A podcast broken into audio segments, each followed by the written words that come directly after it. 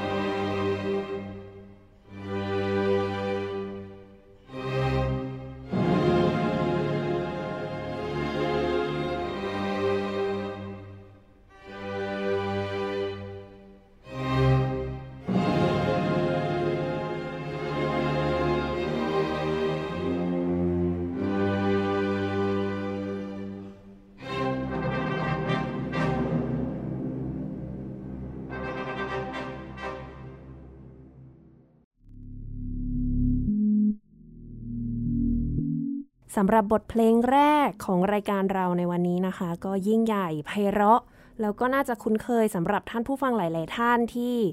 เป็น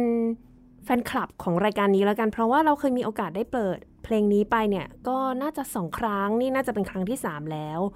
ไม่แปลกใจเลยนะคะ เพลงที่เพราะขนาดนี้เนี่ยยังไงเชื่อว่าแขกรับเชิญหลาย ๆ ท่านเนี่ยก็อยากจะเปิดให้ท่านผู้ฟังได้ฟังค่ะ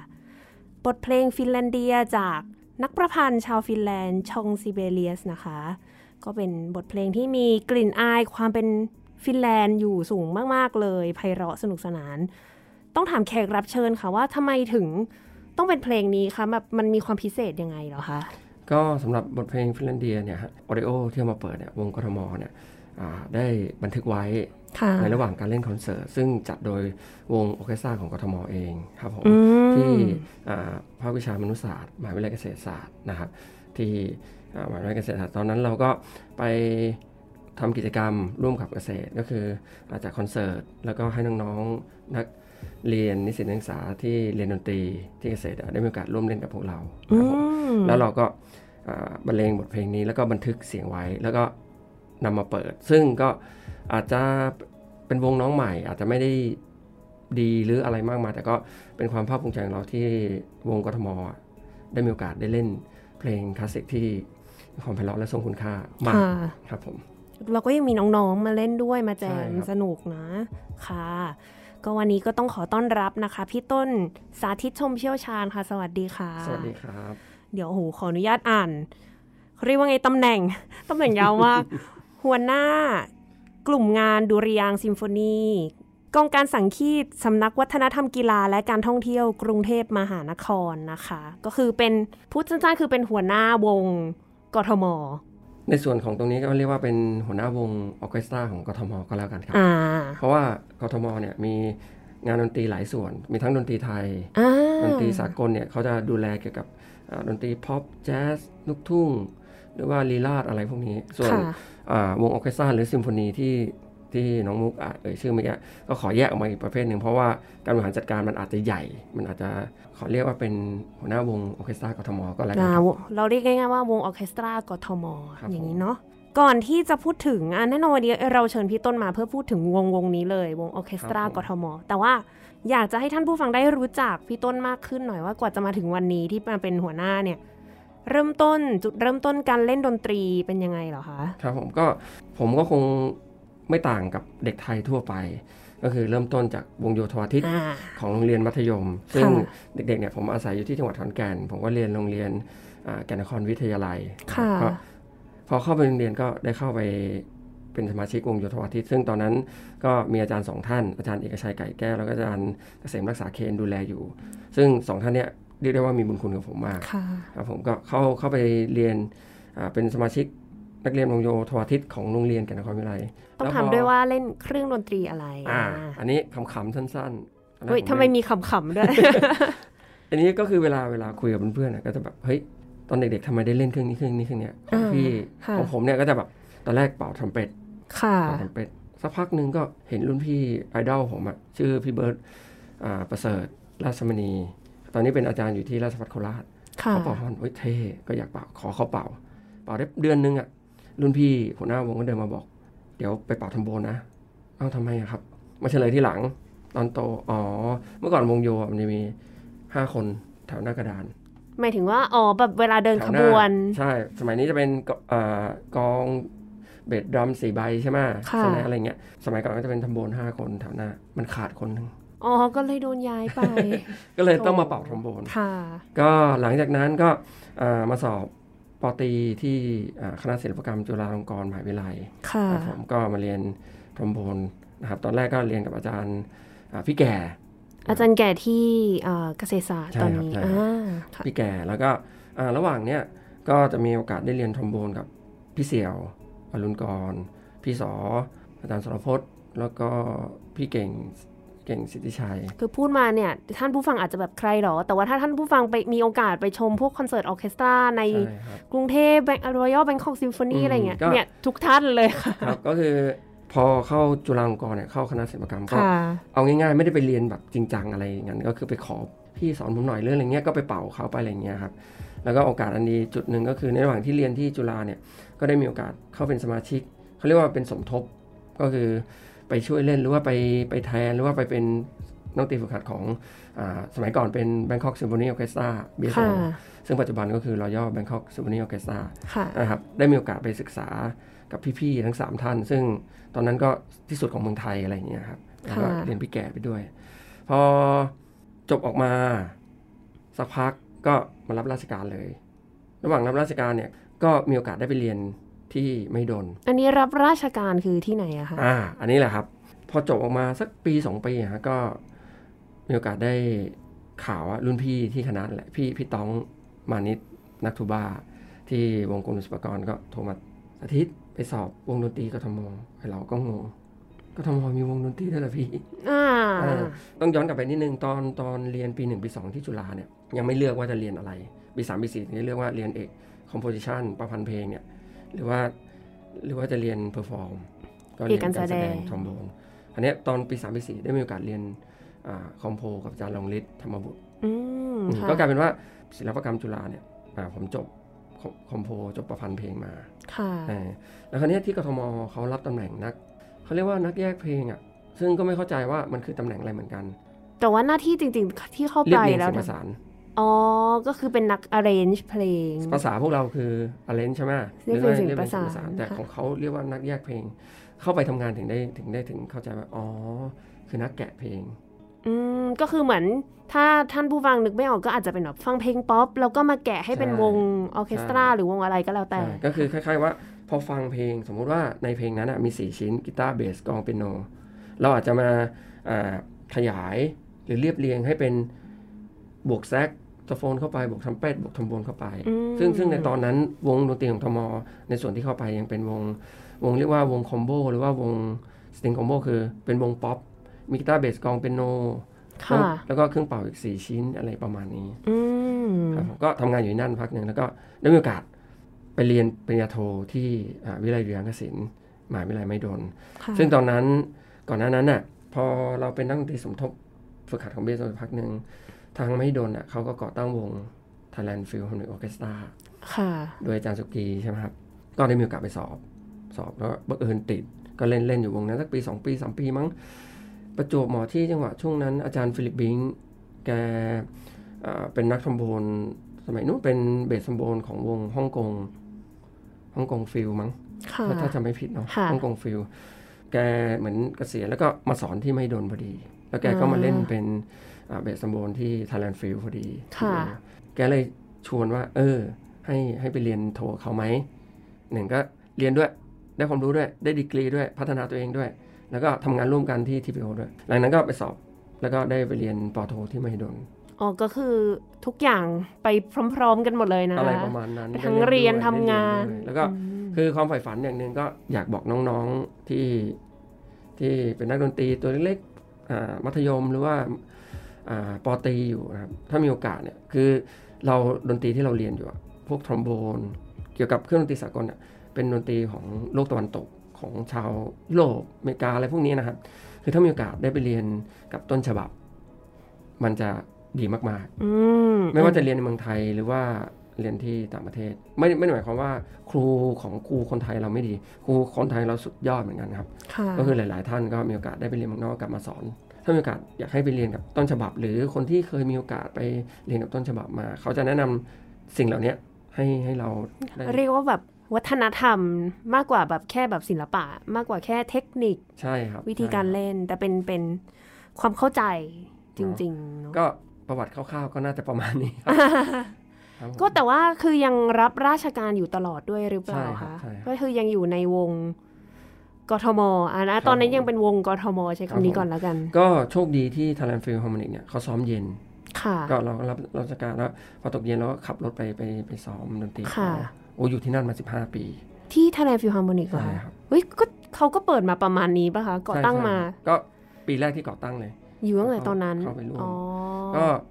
โชคดีที่มีโอกาสได้เข้าไปเล่นนะครับก็แล้วก็จริงๆ โชคดีตั้งแต่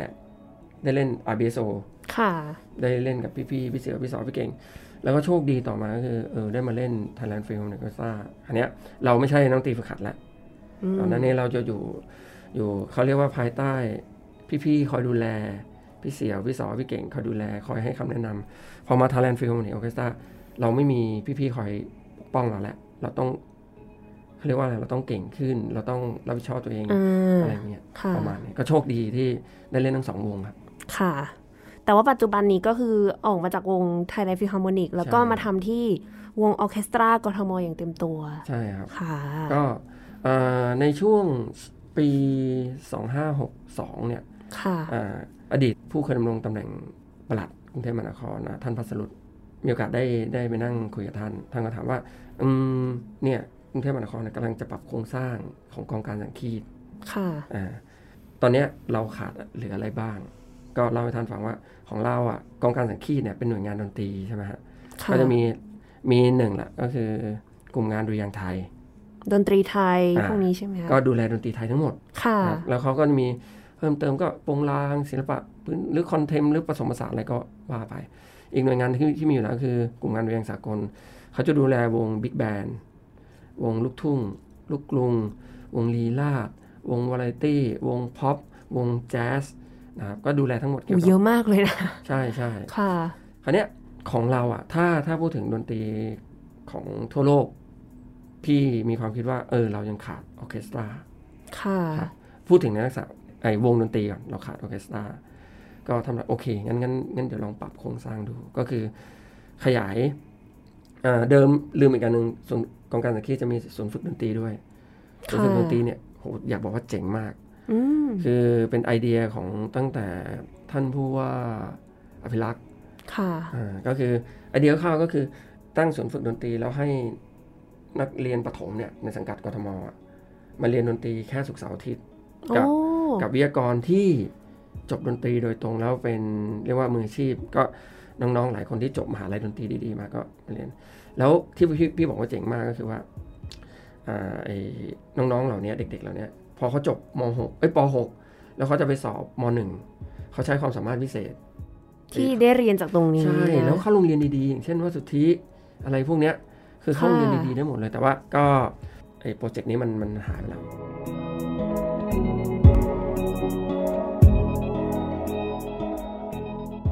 ย้อนกลับมากองกองการสังคีต ว่าจะถามพอดีเลยว่ากองการสังคีตเนี่ย ครับผม จริงๆแล้วมีหน้าที่อะไรยังไงเผื่อว่าท่านผู้ อืม ฟังยังสงสัยแบบอาจจะไม่คุ้นเคยกับชื่อนี้เท่าไหร่ โอเค ผมเชื่อว่าท่านผู้ฟังหลายท่าน น่าเป็นเหมือนผมตอนที่เล่า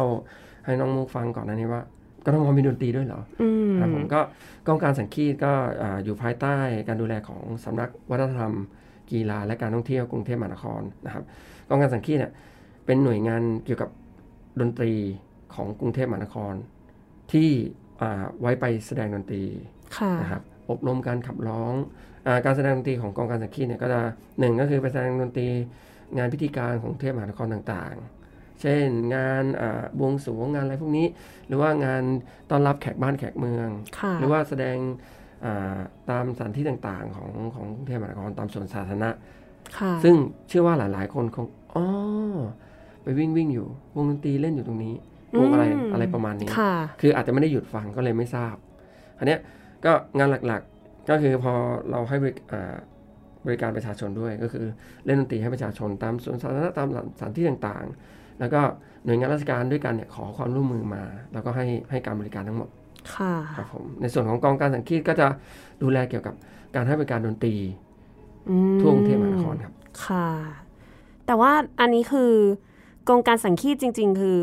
ไม่ได้มีแค่ในเฉพาะกทมใช่ไหมคะ ใช่ครับก็เอ่ออย่างเช่นกรมศิลปากรก็จะมีกองการสังคีตใช่ไหมครับ อืม ก็ ค่ะ กองสังคีตมั้งถ้าจำไม่ผิด ก็จะมีหน่วยงานดนตรี แต่ของเขาจะเป็นคล้าย ๆ ว่าเอาง่ายๆฮะกรมเอ่อของกรมศิลปากรจะเป็นระดับประเทศ กองการสังคีตของของสำนักวัฒนธรรมกีฬาและการท่องเที่ยวกรุงเทพมหานครเนี่ยจะอยู่ในระดับกรุงเทพมหานคร เป็นแบบภูมิภาคลงมาและเล็ใช่กครับ ๆหน่อยค่ะ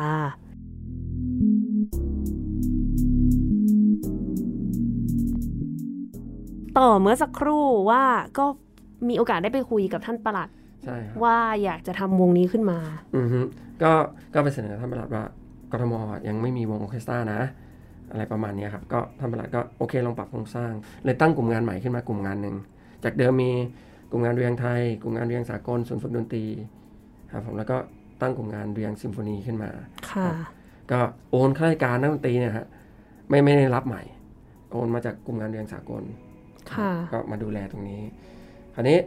ขั้นตอนในการก่อตั้งโอ้โหโอนมาเจ็ดคนครับน้องมุก เจ็ดคนเพื่อจะตั้งวงออร์เคสตราที่มี 60 คน ไม่น้อยกว่า 60 คน อ่า อ่า ซึ่งก็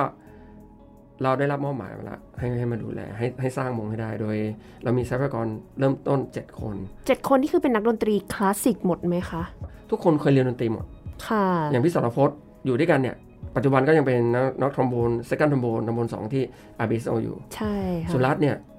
เป็นมือทำเป็ดวงอ่านนทรีย์หรือวงสิทธิ์เก่าของเกษตร ค่ะ อินก็เคยเป็นเคยก็เคยเล่นอาบิสโอ ค่ะ ครับผมอะไรประมาณเนี้ยทุกทุกคนอยู่ในแวดวงดนตรีแล้ว ค่ะ ซึ่งก็เลยคุยกันง่ายคุย อ่า ง่าย ใช่ แต่โจทย์ที่น้องมุกก็ต้องตกใจเหมือนกันคือเจ็ดคน อืม จะสร้างไงคือในช่วงก่อตั้งเนี่ยสิ่งแรกที่ทำก็คือไปดูงาน พาทั้งเจ็ดคนเนี่ยรวมผมด้วยเป็นเจ็ดนะครับ ไปดูงานเราไปดูที่ไหนบ้าง ก็ทำหนังสือขอความอนุเคราะห์ไปดูที่อ่ากรมศิลปากร ค่ะ อ่าเรืองฐานบกเรืองฐานเรือเรืองฐานอากาศท a น l ลนฟิลโฮนิกออเคสตรานะครับเพื่อที่จะเป็นแนวทางว่าพี่ๆเหล่าเนี้ยเขาเป็นมีทั้งมีทั้งหน่วยงานราชการใช่ไหม ค่ะ แล้วก็มีวงเอกชนก็คือ ไทยแลนด์ฟิวฮาร์โมนิก อ่า ค่ะ เขาทำยังไงเขาตั้งไง เราก็ไปดูงาน ขอคำปรึกษาเขาโชคดีมากที่ทั้งหน่วยงานที่กล่าวมาทั้งหมดอะให้ความอนุเคราะห์ แล้วก็ให้คำแนะนำที่ดีมากๆ แล้วให้ความช่วยเหลือเรามาตลอด อืม ครับผม เพราะว่าก็เท่าที่เท่าที่ดูแต่ละวงนี่ก็มีมากันอย่างยาวนาน แล้วก็เชื่อว่ามีทีมงาน ใช่ครับ ไม่น่าจะน้อยกว่า 7 คนแน่นอน พอได้ยิน 7 คนเรารู้สึกเครียด ก็อาจอาจจะเป็นจุดเริ่มต้นคือเท่าที่วันนี้ได้ไปฟังกรมศิลป์เนี่ยอค่ะย่างอ่าพี่พี่เกียรติผมเรียกพี่เกียรติก็คือ อาจารย์สมเกียรติ อ่า ค่ะ ครับผมพี่เกียรติก็ให้คำแนะนำว่าเมื่อก่อนเขาก็เริ่มอย่างนี้แหละ คืออาจจะคนน้อยๆอาจจะ 8 คน 4 คน แล้วค่อยๆ ขอตำแหน่งไปเรื่อยๆ คือสร้างผลงานแล้วก็สู้นะอดทนนะ อื อื ม มค่อยๆเก็บสะอ่าค่อยๆทำงานสร้างผลงาน แล้วก็ขอตำแหน่งไปเรื่อยๆไปเรื่อยๆ คือกว่ากรมศิลป์เนี่ยจะมีคนเท่าเนี้ยโอ้ใช้เวลาเป็นหลายสิบปีครับ ค่ะ ครับผมเป็นกำลังใจที่ดี ว่าต้องว่าต้องอดทนนะ อันนี้ ใช่ คือแบบว่าวิธีเลย ครับผม ค่ะ ก็คือเราต้องสร้างสร้างงานสร้าง ค่ะ งานพอดูงานเสร็จสิ่งสิ่งต่อไปที่เราอยากจะเอ๊ะเราจะทำยังไงให้ขอคนมาได้ ตอนเนี้ยขอคนเร็วที่สุดก็คือตำแหน่งอาสาสมัคร ค่ะ อาสาสมัคร ซึ่งเป็นตำแหน่งที่คล้ายๆว่าถ้าหน่วยงานราชการของของหน่วยงานที่ทำอยู่เนี่ยขาดก็ให้ใช้วิธีใช้อาสาสมัคร เพราะว่าค่าตอบแทนเนี่ยมันมันไม่สูงมากนัก ค่ะ ครับผมแล้วก็ไม่มีผูกพันอะไรกับข้าราชการ ไม่มีบำเหน็จบำนาญไม่มีอะไรเงี้ยเอา ค่ะ ง่ายๆคือมามาช่วย เหมือนเป็นลูกจ้างชั่วคราวพัฒไทม์ โอ้ ประมาณนั้นปะคะ น่า ใช้ จะ คำนี้ มันมันคล้ายๆอย่างนั้นก็ได้ครับ แต่ว่า ค่ะ เขาเขาจะไม่มีสวัสดิการเท่าลูกจ้างชั่วคราวเลยนะ โอ้ ค่ะ นะครับคือเป็นอาสาสมัคร สมมติว่าอ่ากำกำหนดเวลาเราทำเท่านี้ 6 ชั่วโมง ที่เหลือเขาก็ไปทำอย่างอื่นได้ ค่ะ สมมุติเขาไม่มาทำงานวันนี้เขาก็ไม่โดนปรับอะไร ก็แค่โดนไม่ได้ไม่ได้เงินอะไรอย่างเงี้ย ค่ะ ครับผมก็เลยเล็งไปที่ตรงนี้ เพราะว่าการที่จะได้คนเยอะที่สุดเร็วที่สุดเพื่อสร้างวง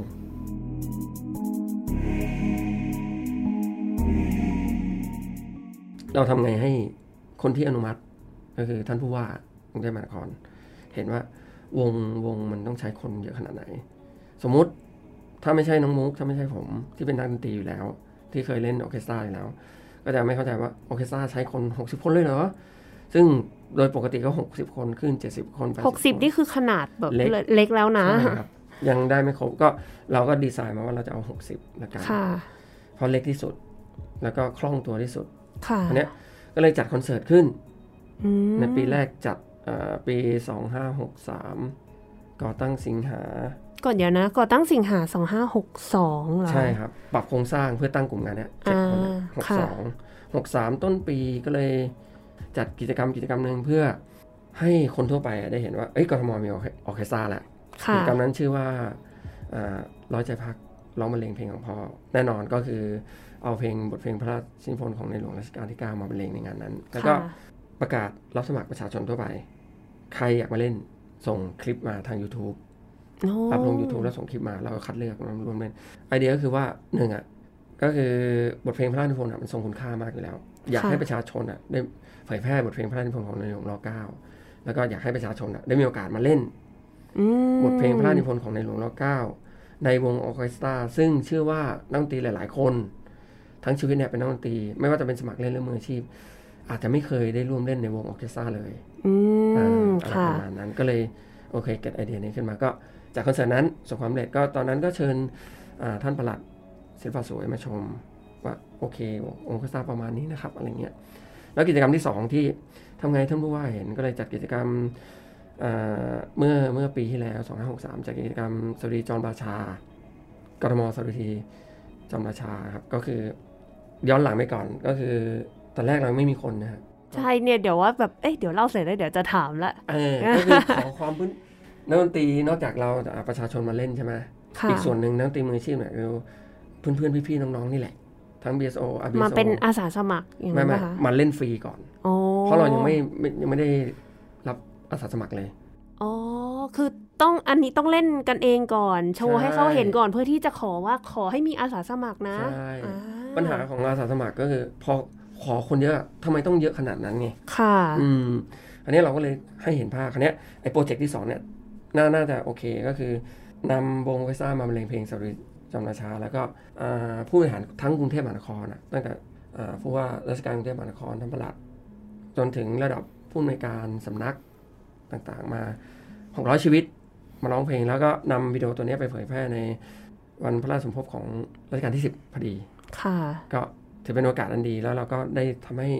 อ่าผู้บริหารเห็นว่าใช้ดนตรีประมาณนี้นะครับอะไรอย่างนี้ประมาณนี้ ค่ะ แล้วหลังจากนั้นก็เราก็เสนออาขออนุมัติในหลักการท่านผู้ว่าว่าขอจ้างอาสาสมัคร 60ตำแหน่ง ค่ะ เพื่อมาเป็นสมาชิก ค่ะ ก็หลังนั้นท่านผู้ว่าอนุมัติปุ๊บเราก็เริ่มเปิดสอบเลย เปิดเป็นแบบว่าสอบออดิชั่น ใช่ เหมือนกับ ใช่ วงดนตรีออร์เคสตราทั่วไป ใช่ครับใช่ ค่ะ ครับก็คือก็ประกาศทางเพจก็ว่าไปแล้วครั้นี้ยเริ่มเปิดสอบ ก็ประกาศไปก็อ่ามีตำแหน่งไวโลินเท่านี้ มีวูดวินเท่านี้มีบลาสเท่านี้มีเพอร์ชันเท่านี้ คนก็ ค่ะ มา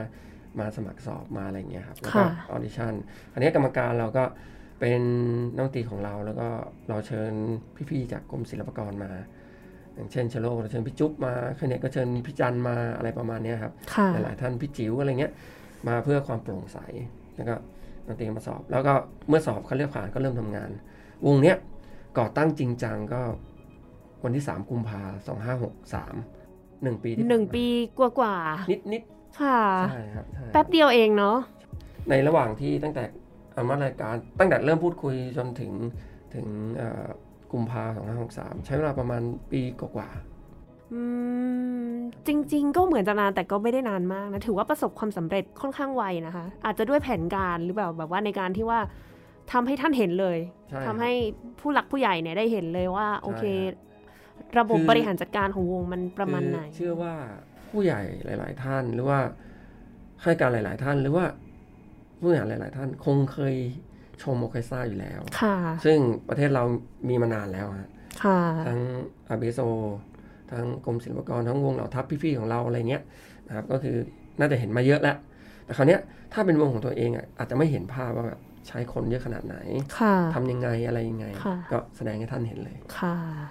ก็ทุกวันนี้ก็คือนักดนตรีทุกท่านในวงตอนนี้ยังเป็นอาสาสมัคร ใช่ใช่ ยังไม่มีเอ่อเป็นรับราชการเต็มตัวนะคะ ยังไม่อัปเกรด เออต้องค่อยๆเนาะค่อยๆเป็น ใช่ ค่อย รับ ๆ ไปเอาแล้วอย่างนี้คือเวลาที่ซ้อมหรือว่าเข้าทำงานกันนี่คือ ไปใช้สถานที่ที่ไหนเป็นหลัก ก็ เหคืระ อหลักๆสถานที่ทำงานตอนเนี้ยจะอยู่ที่สารวการกทมสอง อ๋อ ดินแดง ค่ะ ซึ่งซึ่งจริง ๆ ตรงเนี้ยเป็นที่ตั้งของกองการสังคีตอะตั้งแต่ก่อตั้งกองเลย ค่ะ แต่จริงๆดนตรีกทมมีมานานแล้วเมื่อก่อนเป็นแค่กลุ่มงานอะไรอย่างเงี้ยครับ อืม แล้วก็ส่วนหนึ่งเล็กๆ อยู่ที่สะพานพระรามแปดตอนเนี้ยก็ย้ายมาอยู่ที่นี่นานแล้ว ค่ะ ก็ทำงานที่นี่มีห้องซ้อมเล็กๆ ซึ่งสามารถจุคน 60 คนได้ ฟังเราดูไม่น่าจะเล็กเท่าไห ร่นะ จุหกสิบคน ก็เล็กเล็กครับน้องมุกก็ไม่ไม่ไม่ได้ใหญ่มาก เพราะว่าเอาง่ายๆก็คือ เล็กเกินไปสำหรับ 60 คนว่างั้นละกัน นั่งนั่งพอดี อ่าฮะ ริมฝั่งขวาก็ชิดกำแพงเลยริมฝั่งซ้ายชิดกำแพง โอ้ยแล้วทูบ้าไปอยู่ริมสุดเลยเนี่ย เอออะไรประมาณนั้นก็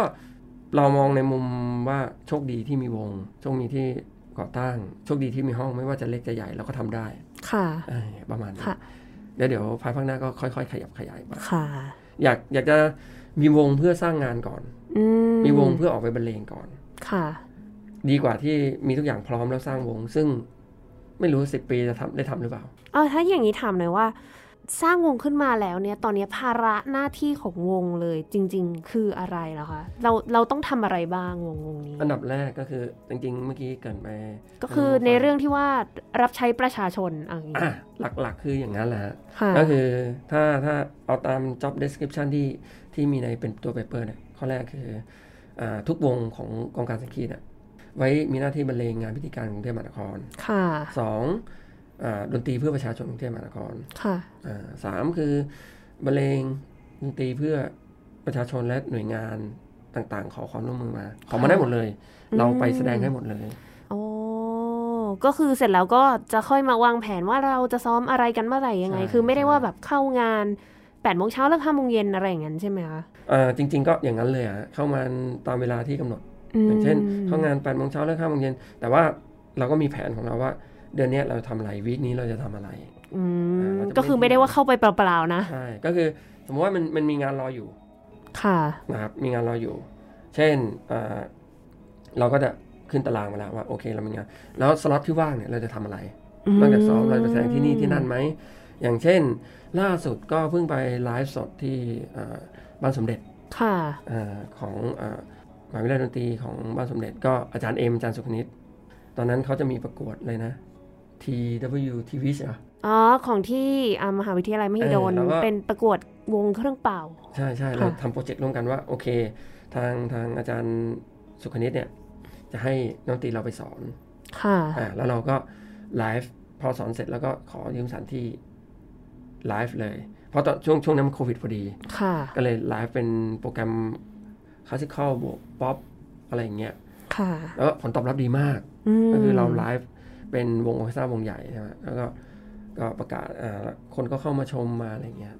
ทางช่องทางแฟนเพจของ Facebook ค่ะ ของกลุ่มงานครับผม ค่ะ ก็คือหลักๆก็จะประมาณนี้เนาะหน้าที่ก็คืออบริการประชาชนแล้วก็ถ้าเกิดว่ามีเอ่อหน่วยงานไหนต้องการให้มีการไปบรรเลงดนตรีก็ไปประมาณนี้ ใช่ครับใช่ครับ รู้หรือไม่กับนัฐถาควรขจร รู้หรือไม่ รัสเซียใช้เพลงของชัยคอฟสกี้แทนเพลงชาติในการแข่งขันโอลิมปิก ประเทศรัสเซียถูก องค์กรกีฬาโลกสั่งแบนจากการแข่งขันโอลิมปิก ที่กรุงโตเกียวประเทศญี่ปุ่น เนื่องจากมีปัญหา กรณีการใช้สารกระตุ้น แต่ว่านักกีฬาของประเทศรัสเซียเนี่ยยังผ่านเกณฑ์คัดเลือกแล้วก็มีสิทธิ์ที่จะได้เข้าร่วมแข่งขันอยู่ แต่จะต้องเข้าร่วมแข่งขันในนามของ ROC หรือคณะกรรมการโอลิมปิกรัสเซียแทน นั่นเท่ากับว่า นักกีฬาเหล่านี้จะไม่สามารถใช้คำว่าทีมชาติรัสเซีย ไม่สามารถใช้ธงชาติแล้วก็เพลงชาติ ซึ่งแสดงถึงความเป็นรัสเซียในการแข่งขันโอลิมปิกได้ ทางประธานคณะกรรมการโอลิมปิกรัสเซียจึงได้ยื่นเรื่องไปยังโอลิมปิก เพื่อที่จะขอใช้เพลงคาทูชา ซึ่งเป็นเพลงพื้นบ้านของรัสเซียแทนเพลงชาติ หากแต่ว่าศาลอนุญาโตตุลาการทางการกีฬาได้ปฏิเสธคำขอนี้ไป เพราะว่าเนื้อเพลงเนี่ยมันไปเกี่ยวข้องกับกองทัพแดงสมัยโซเวียต ทางคณะกรรมการโอลิมปิกรัสเซียจึงได้ประชุมกันแล้วก็นำเสนอ ยื่นเรื่องขอใช้บทเพลงใหม่ นั่นก็คือบทเพลงเปียโนคอนแชตโตหมายเลขหนึ่ง ประพันธ์โดยนักประพันธ์ที่มีชื่อเสียงชาวรัสเซียพีเตอร์อิลิกชัยคอฟสกี้แทน และทางคณะกรรมการโอลิมปิกก็ได้อนุมัติให้ใช้เพลงนี้ เท่ากับว่า หากนักกีฬาจากประเทศรัสเซียชนะในการแข่งขันโอลิมปิก เพลงเปียโนคอนแชตโตหมายเลขหนึ่งของชัยคอฟสกี้ก็จะถูกบรรเลง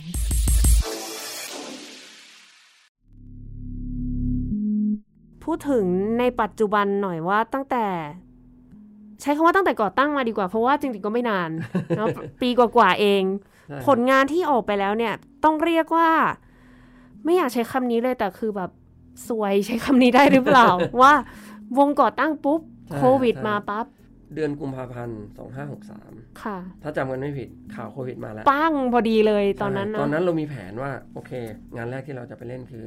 ไปเล่นที่อุทยานร้อยปี เป็นคล้ายๆ ข กั อบ ง RBS จุฬาลงกรณ์ม Orange หาวิทยาลัย ใช่ใช่ ค่ะ คือเราจะไปอ่ะโอเคแล้วเชิญชวนคนไปชิวๆที่สวนอุทยานร้อยปีของจุฬาลงกรณ์ ค่ะ อ่าเราจะเริ่ม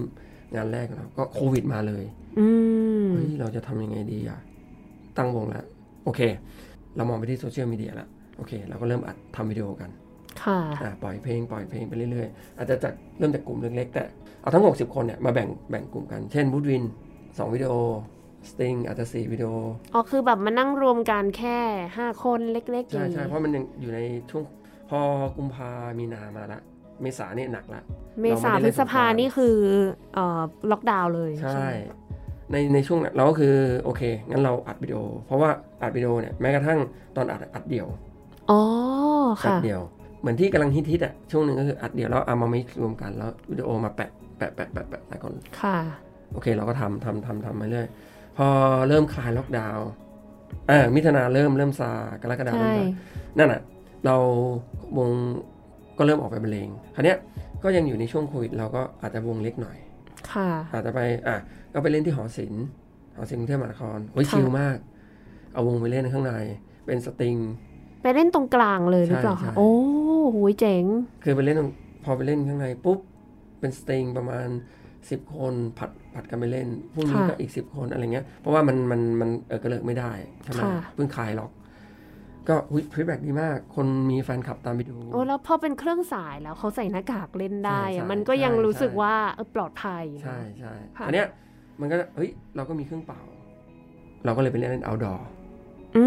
มอันนี้อันนี้ดี เออก็ไปเล่น outdoor ไปเล่นที่ตามเนี่ยช่วงช่วงปลายปีไอช่วงคลายล็อกดาวน์รอบแรกก็ไปเล่นที่อ่าสามกีฬาไทยญี่ปุ่นดินแดง คนมาวิ่งเนี่ยๆก็มานั่งฟังดนตรีมีทั้งวูดวินทั้งบลาส โอ้นึก อ่ะ ถึงสมัยก่อนที่แบบเอ่อสวนลุมพินีเนาะเวลา อะไรอย่างนั้น มีดนตรีแล้วคนวิ่งไปวิ่งมากัน ใช่ใช่เขาก็จะวิ่งเสร็จเขาก็มานั่งชิวๆเสร็จเขาก็ไปต่อ แล้วก็ ค่ะ บรรเลงของเราไป ก็ฟีดแบ็ดีถึงขั้นพอเราลงเอ้ยมีน้องๆย่านนั้นอะย่านดินแดงตามมาดูอะไรเงี้ย โอ้มีแฟนคลับแล้วอ่ะ เออเป็นแฟนคลับ แล้วก็มีไปทัวร์โรงเรียนด้วยคือนำร่อง โค่ะ นำร่องว่าแบบวงเอ่ออะไรนะโรงเรียนในสังกัดกทมเยอะ ค่ะ เราก็เลย เอ้ย ถ้าเราไปเล่นแล้วฟีดแบ็ดีอะเราทำโครงการร่วมกับเอ่อวงดนตรีเอ่อโรงเรียนในกทมที่มีวงโยเนาะ มีน้องๆนักดนตรีว่า เราเข้าไปเล่นด้วย สอนด้วย อื ดีไหม ม ฟรีด้วย ค่ะ อ่าแล้วน้องดนตรีเรามืออาชีพด้วยที่ผ่านการออดิชั่นมาอะไรเงี้ย ค่ะ ก็ไปเล่นฟีดแบ็ดีมาก มากคือ ม เอ่อผู้อำนวยการโรงเรียนผู้ตรวจอะไรเงี้ยมาชมรอบแรกอะนะ โอ้ชอบมาก ก็อยากให้มีกิจกรรมนี้ต่อไป ค่ะ โอ้เราก็จะเขียนโค้งเขียนโค้งอะไรก็ว่าไป แล้วก็ไปเล่นให้ความรู้น้องๆ ก็โควิดรอบสอง ก็คือช่วงธันวาคม อือหือ ปีที่แล้ว แล้วถ้าน้องมุกมันมีอ่าแลนด์มาร์คแห่งใหม่ของเราองค์อ่าง อ่า อันนี้เห็นคลิปเยอะเลย นั่นแหละเราก็ไปเล่น ก็คือมันมีช่วงก่อนก่อตั้งอะมุกอ่าคล้ายๆว่า เอ๊ะ วงออร์เคสตราเนี่ยมันต้องปีนบันไดฟังหรือเปล่า หรือว่านักดนตรีคลาสสิกเนี่ยมันต้องอย่างงู้นต้องอย่างนี้ต้องไปดูในฮอลล์ต้องเลิศหรูต้องอะไรเงี้ยจริงๆไม่ใช่ ถ้าไปอย่างน้องมุกมีโอกาสไปเรียนเมืองนอก ค่ะ ไปเดินตามสตรีทต่างๆ ไปเดินตามนู่น มันก็จะมีวงบ s ส q ุนเต t วงสตริงคอเต t หรือว่าวงวูดวิน หรือว่าเอาเครื่องดนตรีสากลเหล่าเนี้ยไปบรรเลงกับเครื่องดนตรีพื้นเมืองตามจุดต่างๆ ถนนตามอะไรก็มีของเราก็มีเช่นกันเอ่อในช่วงองค์อ่างเราก็เอาวงเหล่าเนี้ยไปเล่น ค่ะ มีทั้งดนตรีไทยดนตรีสากลแล้วก็ดนตรีคลาสสิกเนี่ยไปร่วมเล่น น้องมุกคงเคยได้เห็นคลิปบ้าง เห็นบ่อยเลยค่ะ ว่าแบบมีไปเล่นกัน อ่าฮะ น่ารักดีค่ะ แล้วคนก็เดินไปเดินมา เพราะว่าเห็นมันมีแบบเหมือนขายของช้อปปิ้ง ใช่ อะไรอย่างงี้กันด้ว เป็ ย นเอ่อเขาเรียกว่าปรับปรุงคลองใช่ไหมปรับภูมิทัศน์อะไรของเขาอะ ค่ะ แล้วเราก็เอาวงดนตรีของเราเนี่ยไปไปเขาเรียกว่าไปจุดให้ตลาดเขาติด ค่ะ ตอนนี้ก็เราก็ทางกรมก็ย้อนกลับไป ย้อนกลับไปทำคลิป คลิปเหมือนเดิม อืม เออก็มาเปลี่ยนเป็นไลฟ์สด ค่ะ อืมคราวนี้ไลฟ์สดข้อดีก็คือ มุกอยู่บ้าน พี่อยู่บ้านก็ดูเปิดชิวๆไม่ต้องมาไม่ต้องมาชมที่สวน ไม่ต้องมาที่หอศิลป์ไม่ต้องอะไรอย่างเงี้ย ค่ะ ก็ปลอดภัยอยู่บ้าน ตอนนี้ไลฟ์สดเนี่ยมีอ่าถ้าในประเทศก็มีจากอะไรนะ ประจวบเชียงใหม่ หืม ที่ดูเรา อ๋อ ดูอยู่เชียงใหม่นะคะ แล้วก็ล่าสุดรายล่าสุดมาจากเยอรมัน อู้ ดูอยู่เยอรมันคือคนไทยที่อยู่นู่นเออเขาก็ติดตามเพจเรา ติดตามเพจของกรมก็ ค่ะ เห็นเราไลฟ์เขาเออ ดู อะไร ทางไกลมาก ใช่ ๆ เล ใช่ก็ ย ก็หลายหลายๆคนก็แบบอย่างเช่นภาคใต้ก็ดูอีสานก็ดูดูเราเออก็ก็เวิร์กดีเนาะ ค่ะ ดู normal อุ๊ยอย่างนี้จริง ๆ เราก็คาดหวังได้ว่า อาจจะมีวงประเภทนี้ในจังหวัดอื่น ๆ เกิดขึ้นมาตามความต้องการของ ใช่ ผู้คนด้วยเนาะ ใช่ เพ ก็ ราะตอนนี้เราอยู่แต่ในกรทมโชคดีที่มีโซเชียลมีเดียอะ ใช่ แต่ว่า ครับ ถ้าเกิดว่าหลังจากนี้อะไรอย่างนี้ หลังจากนี้ก็จริง ๆ สมัยพี่เด็กๆอะก็จะมีวงกาดสวนแก้วที่เชียงใหม่เขาอยากทำ โค่ะ ไม่รู้ปัจจุบันยังอยู่หรือเปล่า ค่ะ แล้วก็ในช่วงหลายปีมานี้ก็มีวงยะลา อ๋อใช่เห็นตั้งแต่ เอ่อ วงมีวงยูทของเขาเองวงเยาวชนไทย ใช่ะลาวงยูทมีเชียงราย ค่ะ มั้งแล้วตอนเนี้ยนครปฐม เป็นเมืองแห่งดนตรีมั้งก็จะทำอะไรอย่างนี้ อ๋อแต่นครปฐมมีเอ่อไทยในฟิฮอร์มอนิกเนาะ จริง ๆ ถ้าทุกจังหวัดอะเอาหัวเมืองก็ได้ ของประเทศไทยอะมีวงออร์เคสตราเออที่โคราชก็เคยจะทำ ค่ะ มีวงออร์เคสตราจริง ๆ แล้วอ่าถ้ามีโอกาสได้อธิบายให้หลาย ๆ ท่านฟัง คือวงออร์เคสตราเนี่ยมันเป็นลักษณะของวงดนตรี มันไม่จำเป็นจะต้องเล่นเฉพาะเพลงซิมโฟนี อืม ไม่อ่ะเอาง่ายๆไม่ต้องเล่นเฉพาะเพลงคลาสสิก ค่ะ เออเรามีวงประเภทเนี้ยเราเอาเครื่องดนตรีไทยมาผสมก็ได้ มาเล่นในวงก็ได้ หรือว่าเอาเครื่องดนตรีสากลมาเล่นก็ได้ แต่ว่าการที่มีวงออร์เคสตรามันคล้ายๆว่าอ่าความเจริญรุ่งเรืองทางด้าน ศิลปวัฒนธรรมทางด้านดนตรีของเราอ่ะมันก้าวไปอีกระดับหนึ่ง อืม ถ้าเมืองไทยมีเยอะก็ดนตรีอะเนาะมันสุนทรีต่อต่อ ใช่ค่ะ ต่อทุกคนอะไรประมาณเนี้ยครับ ก็ ก็สร้างงาน อยก ด้วย ให้เออเออสร้างงานให้ดนตรีด้วย เด็กๆจบมาตอนนี้นี่แย่นะคะ อือหือ เพราะว่าวงยังเท่าเดิม อือฮึแต่ เนาะงานยังเท่าเดิมแต่ว่าบุคลากรมันเพิ่มขึ้น จริง ๆ แล้วเราให้น้องผู้ฟังยุคที่พี่จบคือยุคต้มยำกุ้ง อืม ปี 42 ค่ะ ต้มยำกุ้ง 40 มั้งโอ้โหตกงานทุกคน กลายเป็นว่าทุกคนต้องสร้างงานตัวเอง ค่ะ ต้องดิ้นรนตัวเอง ก็เลยย้อนกลับมายุคนี้ว่า อยากให้กำลังใจนักดนตรีทุกท่าน ค่ะ น้องๆทุกคนที่เพิ่งจบ หรือว่าที่จบนานแล้วตกงานหรือว่าหางานอยู่สู้ต่อ เพราะว่าในช่วงช่วงช่วงนั้นปี 40 ถึง 42 เนี่ย จบปุ๊บ สิ่งเดียวที่ทำได้คือหางานแล้วก็ซ้อมทำไมต้องหางานแล้วก็ซ้อม หางานก็เพื่ออ่ะเราเราต้องการงานใช่ไหมฮะ ค่ะ ซ้อมเนี่ยเพื่อทุกครั้งที่มีงานเราจะสามารถเล่นได้ทันที ไม่ใช่ว่าเอ่อไม่มีงานเราไม่ซ้อม พอผ่านไปเดือนสองเดือน เรามีงานหนึ่งทีเล่นไม่ได้ละก็คืออ ม ตอนนี้ก็อยากให้กำลังใจน้องๆ ทุกคนว่าเออหางานซ้อม หรือคิดงานใหม่ๆ หลาย ๆ คนตอนเนี้ยเริ่มมาทำ YouTube เริ่มมาอัดนู่นอัดนี่อ่ะ ค่ะ สอนออนไลน์ทำช anel ตัวเองทำคลิปสำขายของ ม อย่างเช่น หลายคนก็มาทำกระเป๋าเครื่องดนตรีขาย ขายกิฟต์ช็อปอะไรก็ว่าไป บางคนเปลี่ยนอาชีพแต่ยังเล่นดนตรีอยู่ก็ยังมี ก็ต้องต้องช่วยๆกันสู้ไป ค่ะ ครับผม ก็เป็นกำลังใจให้ทุกท่านเนาะให้ผ่าน ใช่ครับ ช่วงวิกฤตโควิดนี้ไปได้ไว ๆ ให้มันไม่มีรอบที่ 4 แล้วรอบที่ 5 เนาะโอ้โหเหนื่อยมาก เรื่องเล่านักดนตรี ประสบการณ์ครั้งหนึ่งในชีวิต ได้มีโอกาสไปเล่นทรอมโบนที่อ่าที่ญี่ปุ่น อ๋อ ช่วงนั้นก็หนาวมาก เป็นฤดูหนาวของเขามันก็จำจำไม่ได้แล้วช่วงไหน ตอนนั้นไปกับอ่า Thailand Philharmonic Orchestra ก็ ครับ พอเล่นคอนเสิร์ตวงใหญ่เสร็จเนี่ยเขาก็เชิญกลุ่มเล็กๆบัสคุณเต็ดตอนนั้นก็จะมีพี่อ้น พี่เบิร์ดอ่าบุ้งแล้วก็กอล์ฟแล้วก็ผมไปเล่นบัสคุณเต็ดก็เตรียมตัวไปดีก็ไม่มีอะไร พอไปถึงจุดที่เล่นอ่ะโอ้โหอุณหภูมิแบบ ไม่รู้ใครเคยไปญี่ปุ่นตอนฤดูช่วงฤดูหนาวมั้งหนาวมาก อ้าวเขาไม่มีฮิตเตอร์เหรอคะ ไม่มีเล่น outdoor โอ้ย าวโอ้โหอั เล่นเท หก ศกาลอาหารของเขา อันนี้หนักกว่าที่จีนอีก พอขึ้นไปปุ๊บ เล่นไม่ได้อะทำไม แข่ง อะเออมันมันเย็นมากเฮ้ยต้องเล่นแบบตัวแทนวงตัวแทนประเทศ เนาะเขาประกาศแล้วเนี่ยนี่ต้องตีอ่าวงดนตรีจากบ้านประเทศไทยมาแสดงเราคนก็มาโอ้เฮ้ยคนญี่ปุ่นเต็มเลยเพลงแรกที่เป่า ไม่มีใครเป่าได้ โอ้เงียบคือไม่มีเสียงออกมา ใช่ เพราะว่ามันหนาวมากจนเมาพีสอะมันเย็นแล้วมันเป็นน้ำแข็งมันสรุปเล่นไม่ได้ เออประสบการณ์ที่ คือจริง ๆ มันมันอาจจะเรื่องปกติของชาวต่างชาติเนาะ ใช่ แต่ที่บ้านเราอ่ะมันไม่หนาวขนาดนั้น เราไม่ชินเนาะ เราไม่ชินคืออย่างเงี้ยมันต้องแบบอะไรนะทำให้เมาส์มันอุ่นอะไรอย่างเงี้ยก็เป็นประสบการณ์ที่อื้อหือโหดเหมือนกัน แล้ววันนั้นก็คือจบแบบไม่ได้เล่นอะไรเลยอะ ก็ทุกคนเป่าไม่ได้ใช่ไหมฮะ ครับ เราก็แป๊บหนึ่งให้มันเย็นให้มันให้มันคือให้เมาส์เพลสมันไม่แข็งตัว อ่า แล้วเราต้องวอร์มต้องนู่นนี่สรุบเล่นก็เล่นได้ แต่ว่า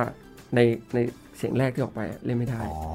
เอออะไรประมาณนี้ครับ เออ ก็เป็นประสบการณ์ที่น่ากลัวทีเดียว อืมก็เป็นคำเตือนให้กับทุกท่านที่อาจจะต้อง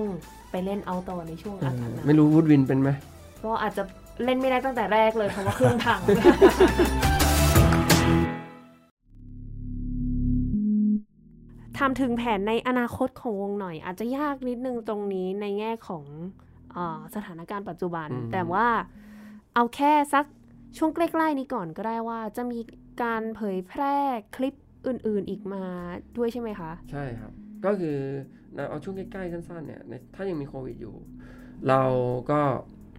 คือในมุมของการไลฟ์สดอ่ะ ค่ะ อ่าคือค่อนข้างฟีดแบ็ดีขึ้นเรื่อยๆดีขึ้นเรื่อยๆ แล้วมีแฟนติดตามมากขึ้นเรื่อยๆนะครับก็คงจะไปมุ่งไปทางสื่อออนไลน์มากขึ้นในช่วงนี้ ค่ะ ถ้ามันโควิดซาลงนั่นแหละ สิ่งที่เราอยากจะทำก็คือเราอยากจะไปเล่นตามสวนต่างๆนะครับของกทม ซึ่งแน่นอนหลักประชาสัมพันธ์สวนด้วย เชิ ค่ะ ญคนมาเที่ยวสวน นอกจากจะมาออกกำลังกายชมเอออะไรนะทิวทัศน์สวนสวยงามมาพักผ่อนหย่อนใจมีดนตรีฟังด้วย อืม ครับผมแล้วก็อีกไอเดียหนึงก็อยากไปเล่นตามสถานที่ต่างๆ ของกรุงเทพมหานคร เช่น ค่ะ ป้อมมหาการป้อมพระอาทิตย์อะไรอย่างเงี้ยคโอ้รับ โอ้ยน่า คื ส อน เรา ใจ แน่นอนเราก็อยากจะประชาสัมพันธ์ ใช่ สถานที่ มันเป็นสถานที่ท่องเที่ยวที่ ใช่ คนเดี๋ยวนี้ไม่ค่อยได้ไปเนาะ คือจริง ๆ แล้วอ่ะเด็ก ๆ ที่โตมาก็จะเด็กอะเนาะเขาก็ไม่เคยไปแต่คนแก่ๆอาจจะเคยไปแล้ว ค่ะ สมมติเราได้มีโอกาสไปเล่นเอาวง แสงสีเสียงครบอ่ะไปเล่นเต็มที่เชิญชวนคนมามาชม ค่ะ อ่ามาชมฟรีแรกๆ อาจจะเงียบหน่อย แล้วก็ค่อยๆสร้างงานไปสร้าง ค่ะ คือเขาเรียกว่าสร้างฐานแฟน อืม ของดนตรี แต่ที่แน่ๆล่ะ ก็อยากจริงๆอ่ะก็คืออยากให้ประชาชนอ่ะคนเยาวชนทั่วไปได้ได้ชมดนตรีที่ดี ค่ะ ๆของกรุงเทพมหานคร ใช่เพราะว่ามุกรู้สึกว่าตั้งแต่นน่าจะสักรุ่นมุกเจน อืม Y ลงมาเนี่ยจะเริ่มไม่ค่อยได้ไปสัมผัสกับสถานที่แบบนี้สักเท่าไหร่ และ ไป ในขณะเดียวกันก็ สัมผัสผ่านมือถือ ใช่แล้วดนตรีก็เข้าถึงง่ายขึ้นแหละ แต่ว่ายังยังคงแบบว่ามีคนติดภาพว่ามันเข้าถึงยาก อืม มันเป็นของที่เราต้องไปหา เราต้องไปที่อะไรนะ แบบคอนเสิร์ตฮอล อื ล์ อฮึ เราต้องแต่งตัวใส่สูทแต่งตัวหรูๆเข้าไปดู อ๋อม่ม่จริงๆไม่ แต่อันนี้ จำเป็ คือแบบดีมาก เพราะว่าดนตรีแบบอยู่ทุกที่ ครับผม ที่คุณสามารถแบบแค่เดินเท้าเข้าไปได้ค่ะ ในกรณีของการไปเล่นสวนนะจริง ๆ ย้อนกลับมาของของน้องมุกนิดนึงคือดนตรีคลาสสิกอ่ะอยากให้ลองเข้าไปฟังดู อื มันไม่ต่างกับดนตรีพ็อปฮิปฮอปแจ๊สกลานส์เฮฟวี่เมทัลคือฟังแล้วชอบ คุณก็จะชอบแนวนี้ ใช่ไหมสมมติทั้งโลกอะมีประชากรอยู่พันคน แจ๊สเขาจะชอบสักร้อยคน ล็อกชอบร้อยคน บอสซาชอบร้อยคน มันก็แบ่งๆกันไป ใช่ นะ คือถ้าถ้าสังเกตนะเมืองนอกเขาดนตรีมันเป็นความสุนทรีย์ที่เขาฟังแล้วมันมีความสุข ค่ะ เขาฟังหมดเลย อื แต่ถ้ามันหนวกหูดังมากๆเขาก็ไม่ฟัง บางคนก็บอกทำไมมันต้องมานั่งฟังเงียบๆเขาก็ไม่ฟัง คือลองเปิดใจแล้วเข้าไปฟังทุกแนว แล้วแต่เทสของแต่ละค ใช่ น แล้วแล้วเรา น จะรู้ว่าชอบอันไหน ในวันที่เราสนุกเราอาจจะป๊อปลูกทุ่งว่าไป ในวันที่เราต้องการความเศร้าเราอาจจะชอบเพลงแนวนี้ ในวันที่เราเหงาเราจะชอบบอสซ่าก็ได้ อืม อะไรอย่างนี้ แล้วแต่อารมณ์ของ ใช่ แต่ละวันด้วย แล้วก็ อย่างดนตรีคลาสสิกคือมันมีตั้งแต่เอาง่ายๆ ก็คือยุคที่คนรู้จักเลยในซองไล่มาจนถึงปัจจุบันเนี่ยโหมันมีวิธีการเพลงมันมีหลากหลายสไตล์เพลงมาก ใช่ อย่าง ค่ะ ถ้าคิดง่ายครับ ที่พวกเราคนทั่วไปที่ได้มีโอกาสฟังก็คือเพลงซาวด์แทร็ก อืม แปดสิบเปอร์เซ็นต์บันทึกเสียงโดยวงออร์เคสตรา ถูกต้อง เออซึ่งเอ้าเหรอ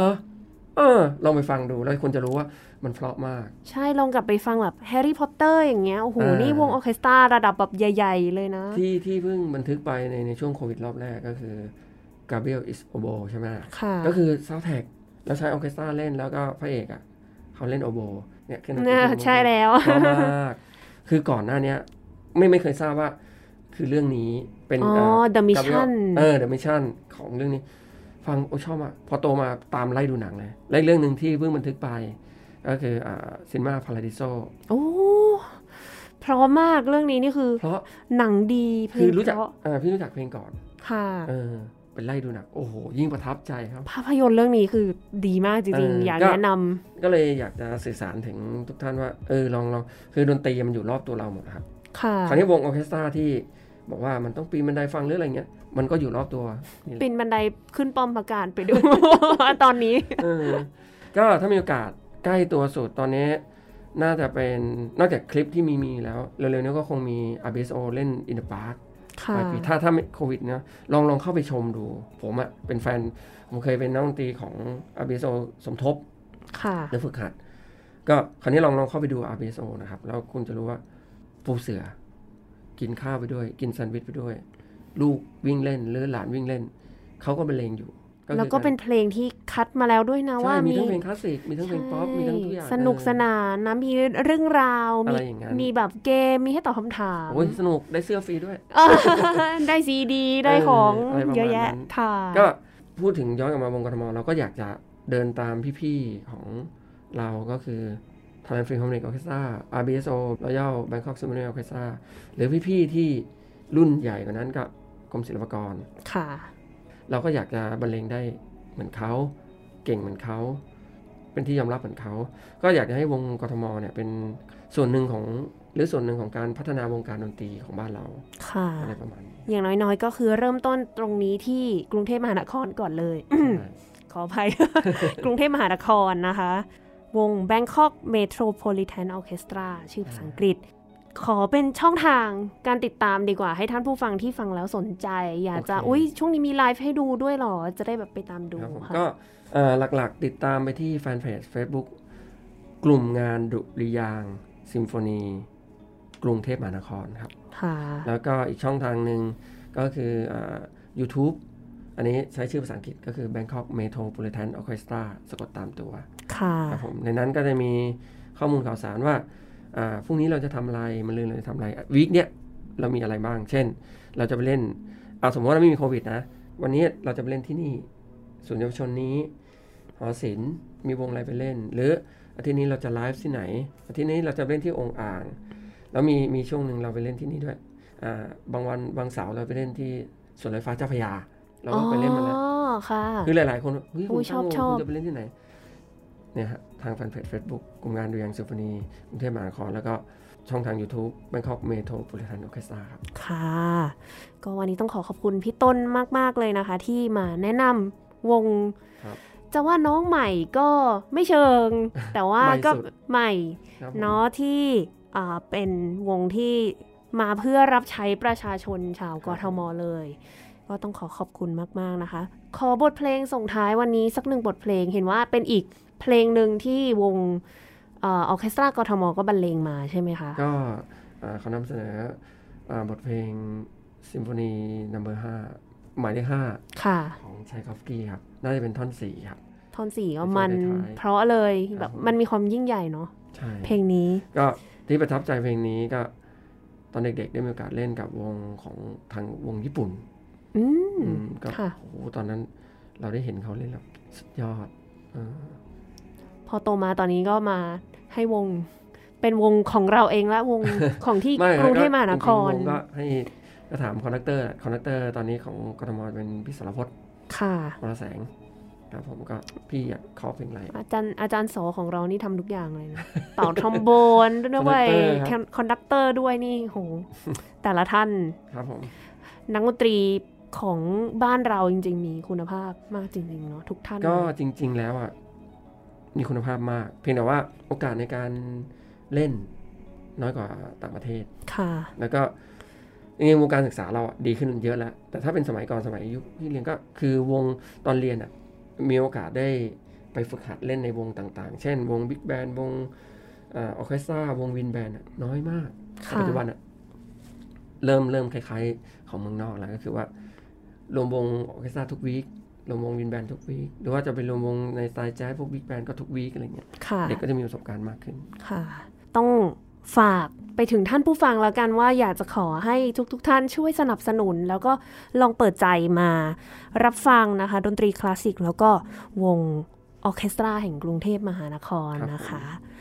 ค่ะทุกท่านคะสำหรับวันนี้เวลาก็หมดลงแล้ว ดิฉันมุกนัฐาควรขจรและ ครับผมสาธิตชมเชี่ยวชาญครับผม ค่ะเราสองคนขอลาไปก่อน สวัสดีค่ะ สวัสดีครับ